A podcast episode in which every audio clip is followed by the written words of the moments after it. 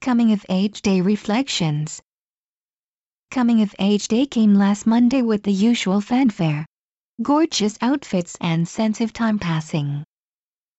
At municipal facilities and shrines across Japan, as well as at theme parks, an estimated 1.21 million people turned 20 years of age. They deserve congratulations on reaching an important milestone in their lives. What their future holds and how different they are from 20-year-olds in the past, however, is important to consider, especially as the day becomes more casual and commercial. For one thing, this year there were 50,000 fewer than last year. The numbers have been going down each year. But the question remains whether these young people are becoming increasingly adult-like. This year's celebrations are linked to the change in the voting age from 20 to 18, making the day a little confusing in its purpose. Along with the new 20-year-olds, around 2.4 million people aged 18 and 19 will be eligible to vote in the upper house election this summer.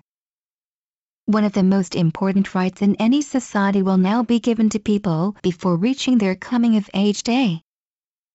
At 20, young people have the right to smoke and drink.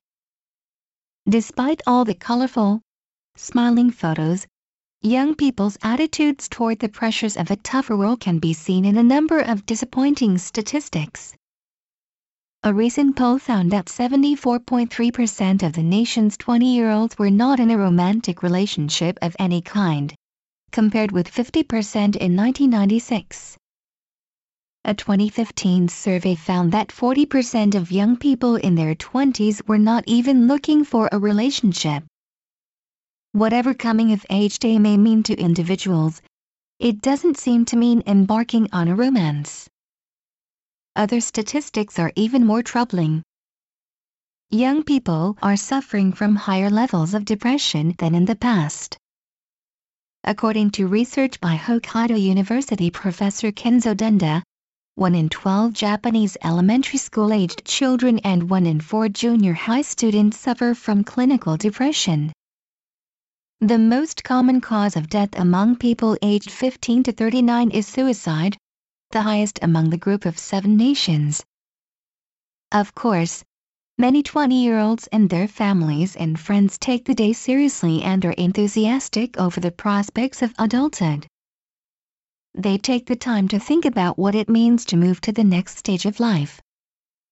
In the prefectures of Miyagi, Iwate and Fukushima, many young people pose with photos of the classmates they lost in the 2011 disasters.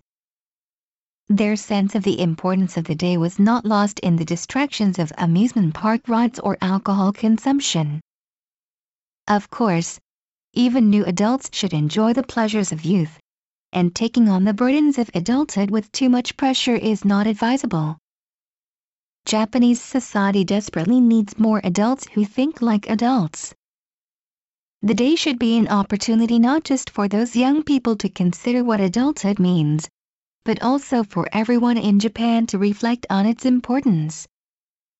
The Japan Times, January 17,